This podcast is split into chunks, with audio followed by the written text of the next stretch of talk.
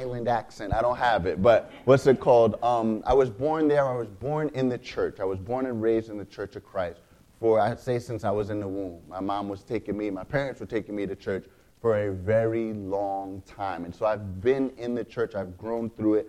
And um, from there, I went to a non denomination Christian school in uh, Philly. It was called Philadelphia Biblical College, but it was really in like Langhorne, Pennsylvania, closer to New Jersey. Spent three years there. That was perfect for my faith because it was every denomination under the sun. So it really forced me to truly understand why is Church of Christ the way that it is? Why do we follow what we follow? Why is the Bible the truth, the light? And that's where we found our foundation. So from there, I spent three years there, and then I did the unthinkable, and I transferred my senior year. If anybody's in college, that is not the smart thing to do. Do not do that. Um, praise God, when I transferred to OVU, all my credits transferred. So it worked out. It wasn't that bad. But then I spent another three years at Ohio Valley University um, what's it called? Uh, so from at, when I was in Philly, I was a physical education major, so like a gym teacher. That was the goal, and that was the thing. I played volleyball there and um, played for three years, and then I ended up transferring to OVU. And because it was a non-denomination Christian school, I had to take Bible classes. But I'll be honest, y'all, I, I'm not a preacher. I didn't grow up with that mentality. I'm, I'm not, that's not really my thing. I don't get excited for this type of stuff. Um, for me, I get excited more for Bible class. That's why majority of my job at, at Southside has to deal with the youth. So I really am the youth minister just this past, I would say this past month is when I started as associate minister, but we just needed more organization and things like that. Hence, that's why I got the master's degree in instructional leadership. But what's it called? From Philly, I was phys ed. Then when I went to Ohio Valley University, all my Bible credits transferred, and they were like, hey, if you take some more Bible classes, become a Bible major, we'll give you some scholarship. So I was like, hey, all right, I need the money. So it wasn't really so much of that I went to go seek the Lord. Honestly, the Lord called me into this ministry. And so I answered the call from there, uh, spent three years there, met my lovely fiance, Alana. And from there, I was actually in a singing group. Um, that, again, I was chasing that money, yeah. They was offering um, partial or half scholarship for anyone who was in an a cappella singing group. I was actually the beatboxer. I really didn't sing that much. I had one solo, but I did what I needed to do to get that money. Amen? And so I traveled all over the East Coast with the singing group, and that's actually how I came across Southside. I came, we sang at Southside for one of their youth rallies back maybe about four or five years ago, made connections there, and then through, the, through time, I went and applied a whole bunch of different churches, and then we wanted to go and set our roots at Southside. So I say all that. I got a bachelor's degree in um, physical education. I have a bachelor's degree in Biblical studies. I have a master's degree in instructional leadership. That does not mean that I'm smart. What that means is pray for my loans. Amen? That's all that it means. So, but like I said, I was born and raised in the church, and again, I wasn't called, or I was called into this ministry. This isn't something that I was born and raised, and I was like, I'm to be a preacher when I grow up. But as I was growing in my ministry, I found three things that I really wanted to focus on whenever I preach, whenever I'm with the kids, whatever I'm doing. And those three things are being are relatability, authenticity, and community. Those are the three things that I really try to hammer home. And that big one that I really want to talk about today is authenticity. Um, I want to be real. I want to be honest. I want to be myself. As a preacher said, he calls it being hot, being humble, open, and transparent. I want to be humble open and transparent with you guys. And it's one of those things that, sadly, when I look to my right or I look to my left, I don't see a lot of people my age still in the church. And I grew up in the church, so these are a lot of my friends, these are a lot of my peers. And if I'm being honest, I believe one of the reasons why they haven't stayed so strong is because we haven't been authentic enough with God. I, I, I, say this a lot. We did a lot of selling about God more than we did a lot of telling about God. So if you, if you grew up kind of how I did, you grew up in the, the late 90s, early 2000s where church was popping. I bet some of you guys remember late 90s, early 2000s church, probably even here, it was popping. We was doing the camps and we was doing youth rallies and everything was about the numbers. It was about numbers. We got 200 and this many kids. We driving here doing this and we're going to get these kids baptized. We're going to show them the love of Christ. And it was all about, and not, not intentionally, but a lot of it was selling God We were trying to get people to buy in to God more than telling who God is. And that's really when I'm talking about authenticity. That's what I want to talk about today. Let's talk about who God is. Let's get real. Let's get transparent. Let's tackle some of those difficult questions. One of the things I talked about at um, Southside a couple of months ago was talking about how God blesses, but He also breaks. We don't talk about that a lot. We don't talk about, yes, God will bless you, God will give you what you need, but sometimes God will weigh on you and put load on you into a point where you have no other choice but to follow Him. And that's, that's the real God. We don't want to tell everybody about that. Or um, uh, uh, two weeks ago, I talked about walking through the wilderness. We always say, oh, the Israelites, they were walking through the wilderness. They, weren't diso- they were disobeying God, and God had to work on them until they were ready for the promised land. What happens when you're not disobeying God, and yet you still have to go through the wilderness? Because that's what happened to Jesus. Jesus ain't do nothing wrong. But it says the Spirit led him into the wilderness. And so that's really what I want to talk about some difficult, not inappropriate like things that you can be like, oh, what are we talking about? But just difficult, honest questions. And can I be hot with y'all this morning? If I'm being honest, sometimes God doesn't make sense. I'm going to say it again because that's our sermon title for today. Sometimes God doesn't make sense. And before y'all judge me, let, let, let me talk about this. Let me explain this. Um, this actually originated with a conversation that I had at my first church that I worked at. Baby, I've been in ministry for about six years now. So, my first church that I worked at, I worked with a youth group, and there was this young girl in the youth group and she came up to me and she said, Randall, can I be honest? Sometimes I question God. And that's real. That's real. If we're being honest, humble, open, and transparent, sometimes we question God. And this girl, her mother went through cancer. Her mother had cancer. And the girl was saying between the, the radiation and the chemo, it took a toll on my family.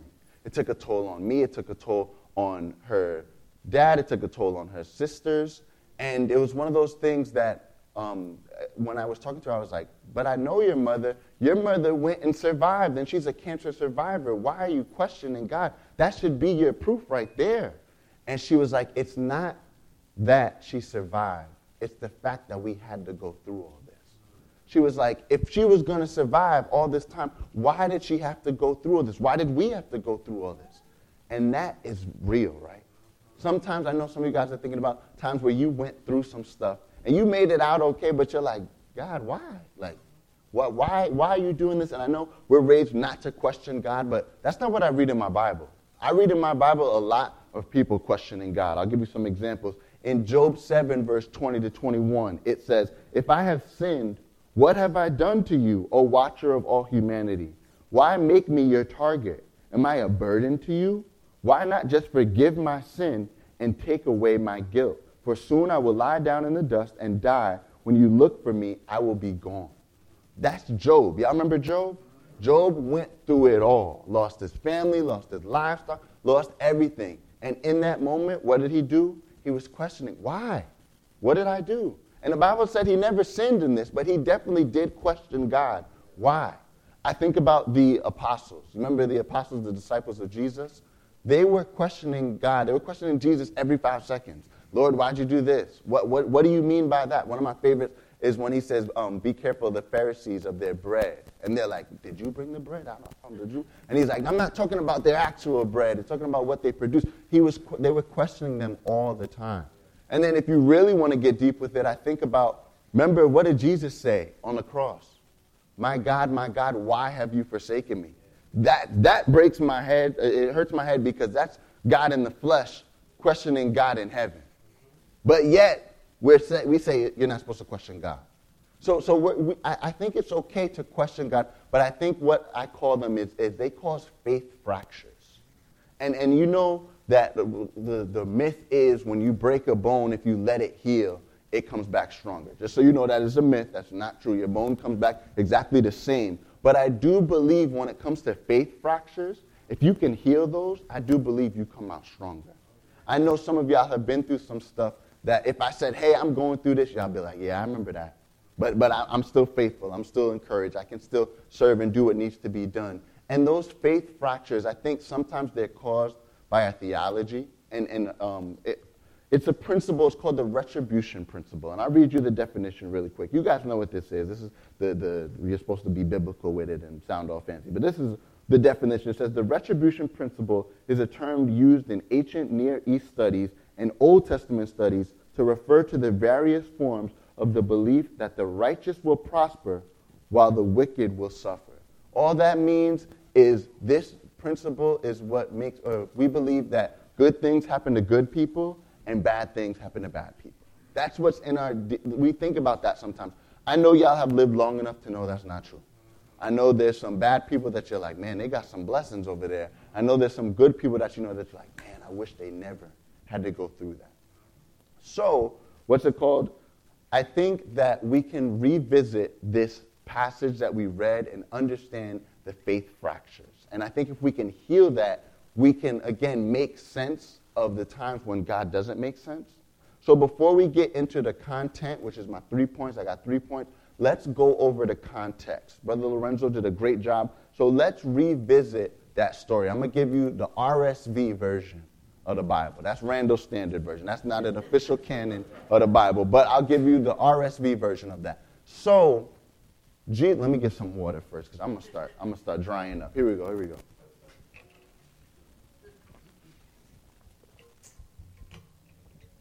So Jesus is in the vicinity of Beth, uh, Bethany. In Bethany, there's a man named Lazarus. Lazarus has two sisters, Mary and he has Martha. Lazarus is sick and he's on the brink of death, but nobody's upset because Lazarus has a BFF. And his B- the BFF's name is Jesus. This is Jesus Christ, the man who walked on water. This is the man who healed um, the lame man. He healed blind eyes. He, he fed the 5,000 with, um, with some red lobster biscuits and some fish fillet. Y'all know what I'm talking about. This is Jesus. This is Jesus. This is the Messiah. So nobody's upset. So Martha and Mary, what do they do? They know Jesus is in town. It literally says that he's only two miles away. So Martha and Mary, they send word. If it was in this time, they tweet out to Jesus, say, Jesus, your homeboy is sick. So Martha, and Mary, if I was them, if he's only two miles away, I would have gave him maybe about hour, hour 30. They got sandals. They don't got the running shoes like we got now. Give them an hour, hour 30 to get there so that they can heal their friend Lazarus. So if I was Mary and Martha, I'd, I'd, probably go out and wait, look out into the distance, check my watch, maybe about an hour, hour and a half rolls by, but there's no Jesus. So she's probably thinking, hey, he probably got tied up. You know, everybody wants some healing, everybody wants something from him. Maybe I'll just wait till the end of the night. She goes back inside, comes back end of the night, looks out, no Jesus. She's probably thinking, all right, maybe at the temple, you know how church people get. They take too long. They don't know when to go home. He'd probably swarm in the Lord. Let me go to bed. When I wake up, surely Jesus will be here. She does all that. Wakes up. No Jesus. Now, if I was her, I'd be upset. Because, because I would think, Lord, like I called you, I asked you into this situation.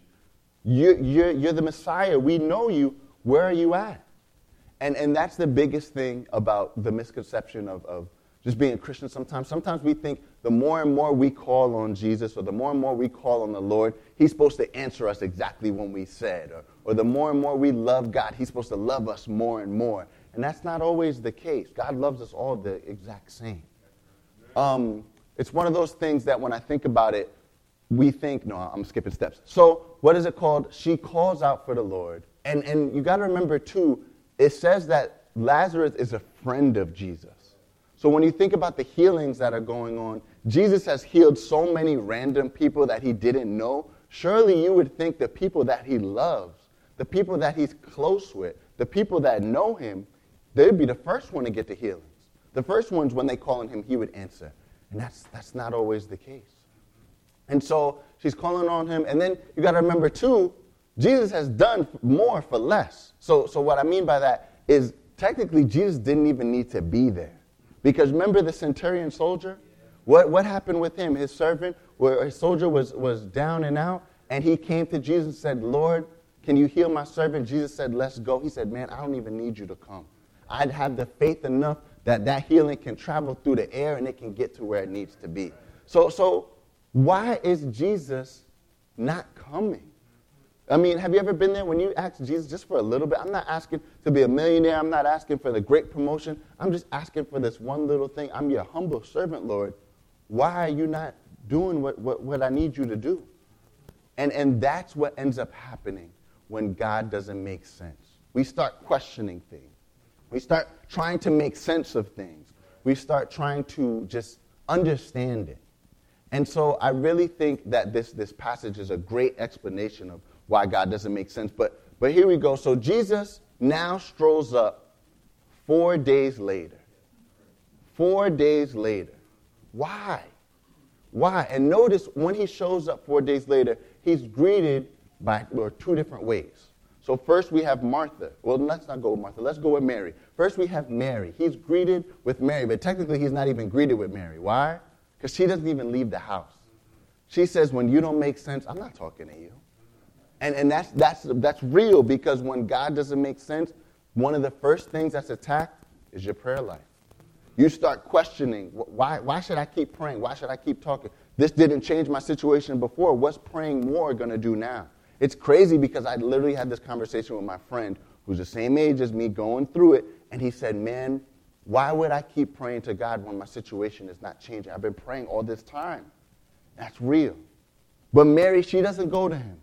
But then it says that she doesn't even leave the house. And there's another thing that gets attacked when, you, when God doesn't make sense. You stop going to church.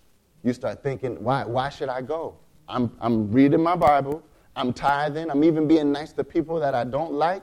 Come on, God, what, what is the point? But again, that's what happens when God doesn't make sense. Those things are attacked. So we have Mary over there, but we also have Martha.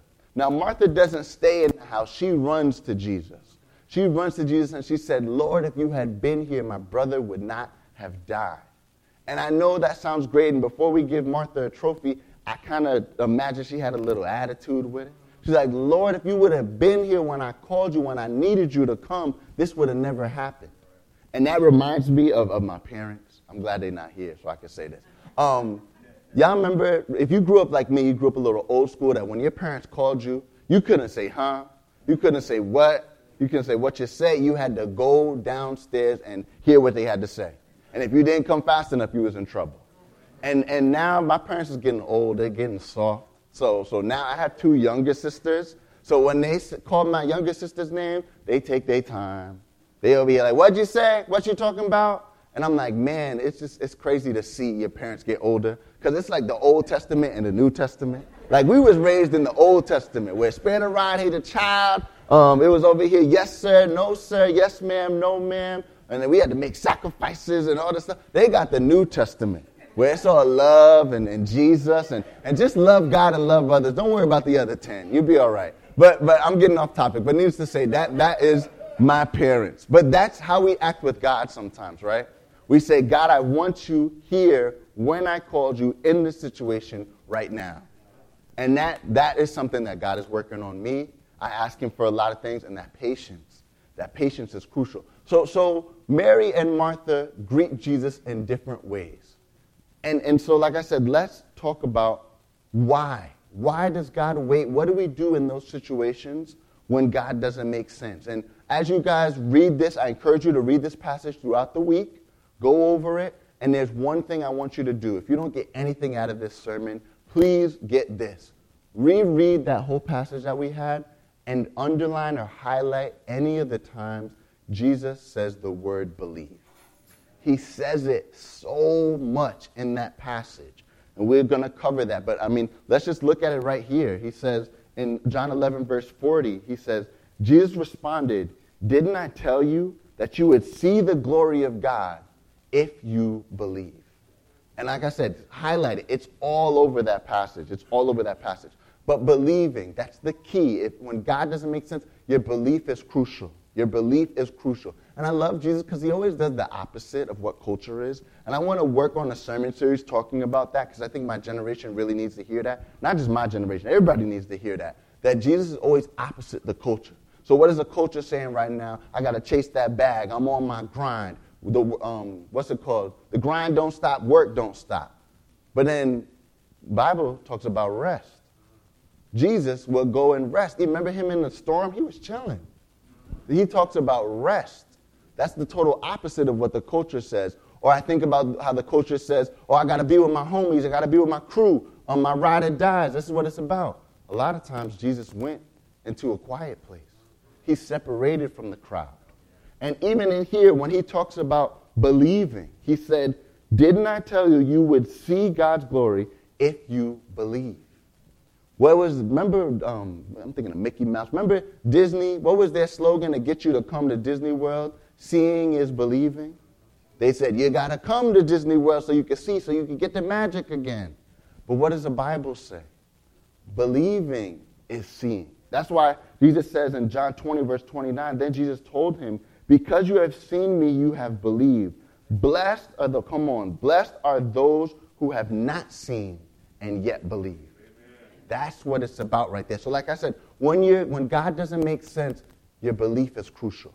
So, so let's go, let's get into, as I said, the meat and potatoes. Let's get into the context of what I wanted to talk about today. That was just the setup. Now I got three points for you guys. Um, they're all P's. I tried hard to make them all P's so that they lined up. You know, that's what you got to do as a preacher. I don't know. They, they took me through the classes. So they're all P's. So the first P that we have is when God doesn't make sense, you have to focus on his presence and his promise. His presence and his promise. I got this in verse 21. So I'm going to read that with you guys. Verse 21 of John 11. It says, Martha said to Jesus, Lord, if only you had been here, my brother would not have died. But even now I know that God will give you whatever you ask. Jesus told her, Your brother will rise again. Yes, Martha said, He will rise when everyone else rises at the last day. Jesus told her, I am the resurrection and the life. Anyone who believes in me will live even after dying. Everyone who lives in me and believes in me will never ever die. Do you believe this, Martha? Again, remember the belief. The belief is crucial. But when God doesn't make sense, you got to focus, focus on his presence and his promise. So, so I'm, I'm imagining Martha going to Jesus and she, her, her saying, and she said this twice Lord, if you had only been here, my brother wouldn't have died. And Jesus says, Your brother's going to rise again. But she's not realizing that Jesus is talking about this very day. He's like, No, no, he's going to rise again. And, and she hits him with the, the, the, I think of it kind of like a classic, classic cliche of Martha's like, I know he will rise. Everyone will rise at the end of the last day. And I think sometimes we do that with Scripture and, and with our church saying sometimes. We, we get a little lackadaisical with them. We don't have that belief that we need under them. So we're like, I know he'll rise again, or, or I know God will never put on you more that you can't handle, which that's not true, but that's just a, a churchy saying that we say all the time. God will put more on you to the point where you can't handle it, to the point where you're like, God, only you can save me. But we'll say things like, I know weeping endures for a night, but joy comes in the morning. We do that sometimes, but we forget the power that they have.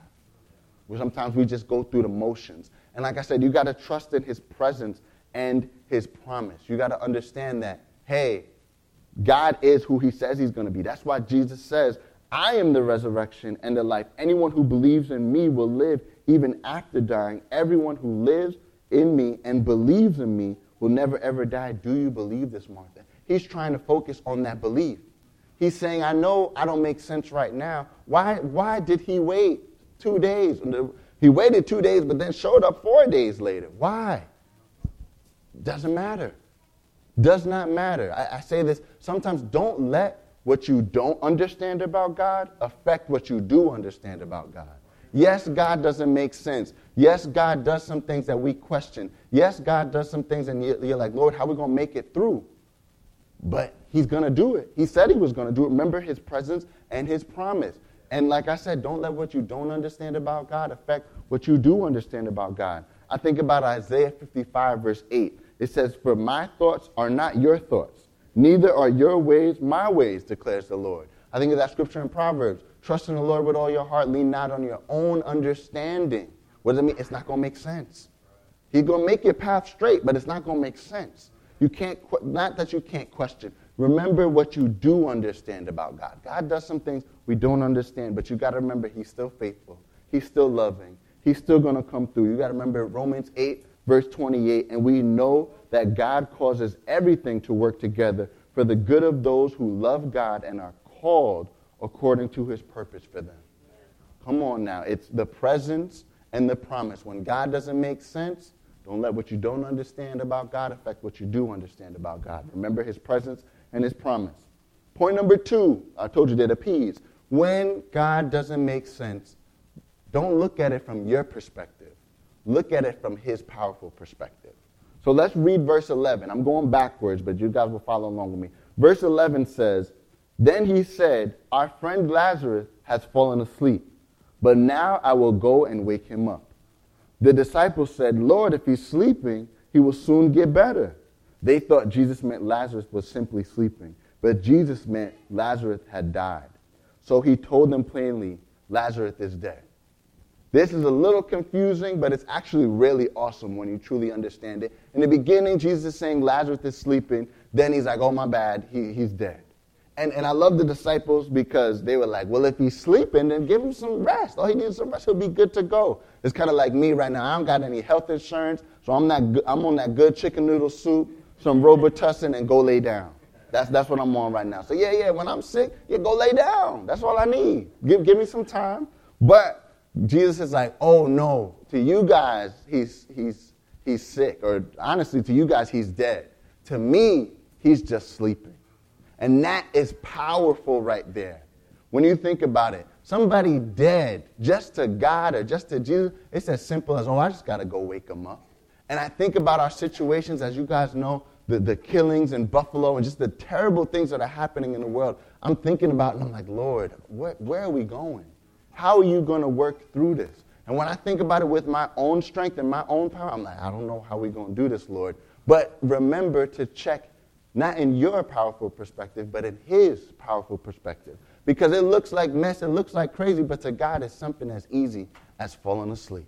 Just, just got to go wake them up. I think about, for me, the biggest thing that I worried about is, is the next generation of the church. Like I said, I look around and I don't see people my age. And one thing that I'm learning just in ministry, it does not matter how hard I try, it does not matter how hard I work, if God said it's not moving or it's not working, it's not working.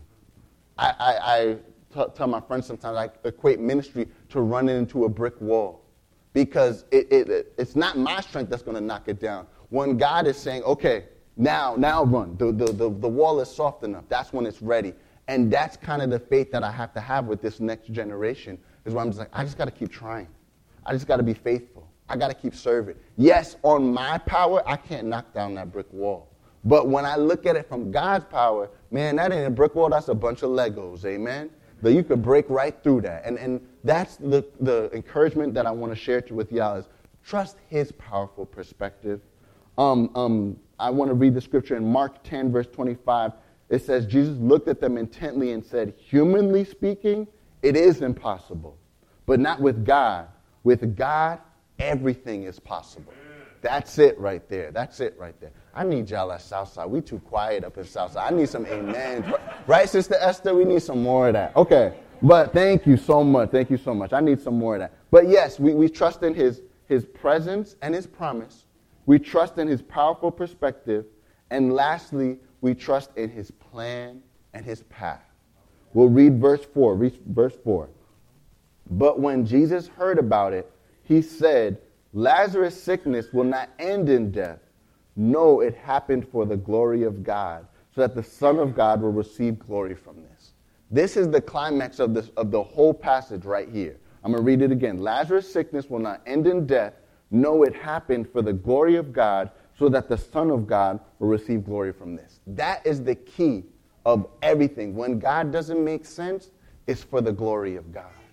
When God doesn't make sense or when it's hard and it doesn't seem like there's a way out, God's going to get some glory. When there's no way that you could have came up with it, and I know some of y'all are thinking about sometimes where it's like, man, there's no way to expl- explain this but God.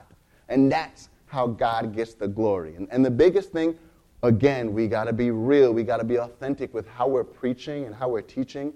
The glory of God, if I'm being honest, brings God glory, but it usually brings us discomfort. We don't really talk about that. We say, oh, to God be the glory. When God gets the glory, you go through some things. And, and, and I have some examples for that. My, my biggest example I think about is in Daniel. When you think about Daniel in the lion's den and, and, and Shadrach, Meshach, and Abednego, those, is, those are two stories when God gets the glory. So, so I'll read to you one verse. We'll, we'll go with Daniel first. In Daniel 6, 25, verse 26, it says, Then King Darius sent this message to the people of every race and every nation and language throughout the world Peace and prosperity to you. I decree that everyone throughout my kingdom should tremble with fear before the God of Daniel. He is the living God. He will endure forever. His kingdom will never be destroyed, and his rule will never end. That's when God gets the glory. And we say amen to God be the glory. That's awesome. How did God get that glory? It wasn't when the cupbearer, when Daniel became the cupbearer. It wasn't when he was praying those many days to, to King Darius, not to King Darius, to God when King Darius made that decree that no one should bow to anybody but King Darius, that's when God got the glory. That's when they grabbed Daniel, and what did they do? They threw him in the lion's den. And in that lion's den, the Lord protected him. He was able to be safe. But that scripture is read right after they pulled Daniel out of this. They said, Man, you went through all of that, and you're fine and you're okay? We worshiping the wrong God. Now God gets the glory. But think about Daniel. He had to go through that. That was rough. That was lonely. That was hard. But that's how God gets the glory. I know that did not make sense. Daniel was like, I was being faithful. I was serving God. Now I got to go through the lion's den. But that's how God gets his glory. Don't trust Daniel? Fine. We'll read another verse. Let's read Daniel 3, um, verse 29. Therefore, I make this de- decree if any people, whether their race or nation or language, speak a word against the God of Shadrach, Meshach, and Abednego, they will be torn limb from limb, and their houses will be turned into heaps of rubble. There is no other God who can rescue like this. That is some this man had people bowing down to a statue.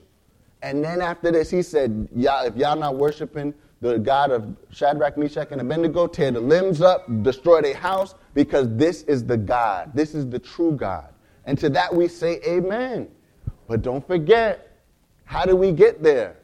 God didn't get the glory when they were serving faithfully or when they stood up and said, We're not going to bow down to this idol.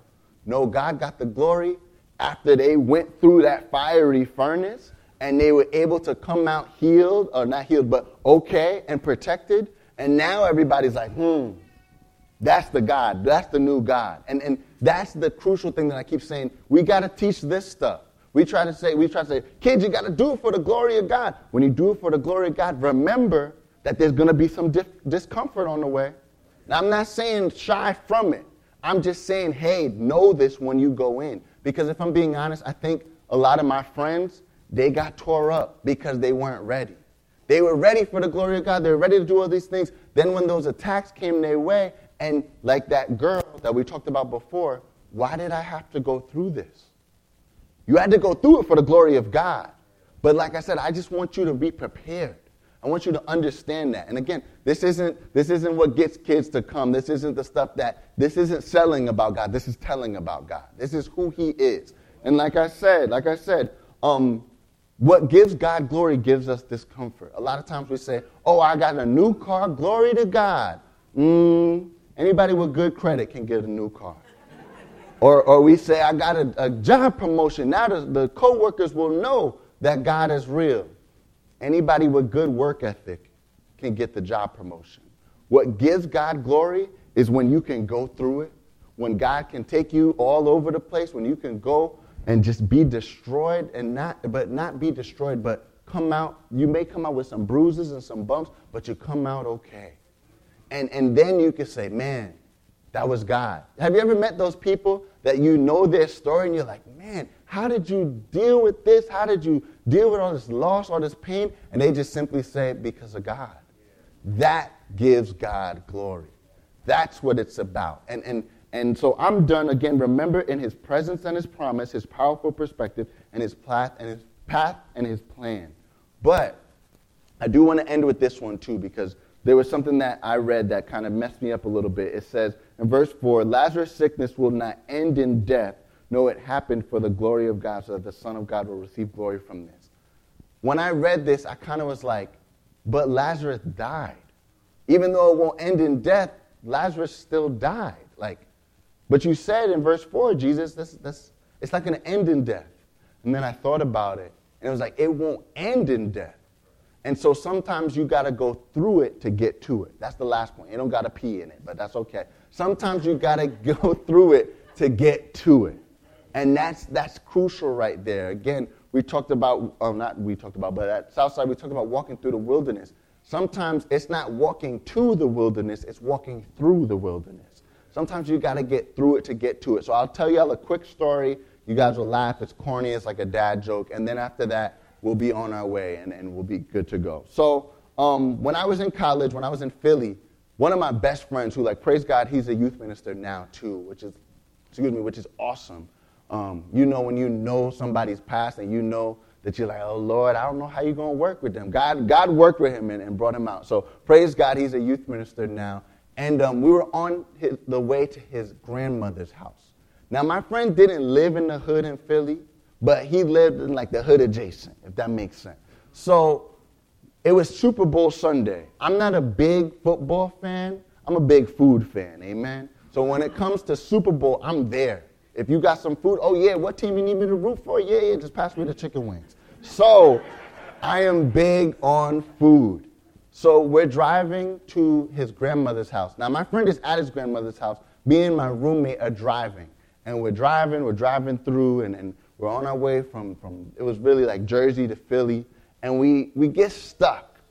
And I'm looking around, and, and it's kind of a rough neighborhood. I see some colors, I see some red and some blue, and I ain't talking about the American flag. And so I'm like, bro, where are we? So I call my friend and I'm like, what's going on? Like, we on this road and this road. He said, oh, you in the hood.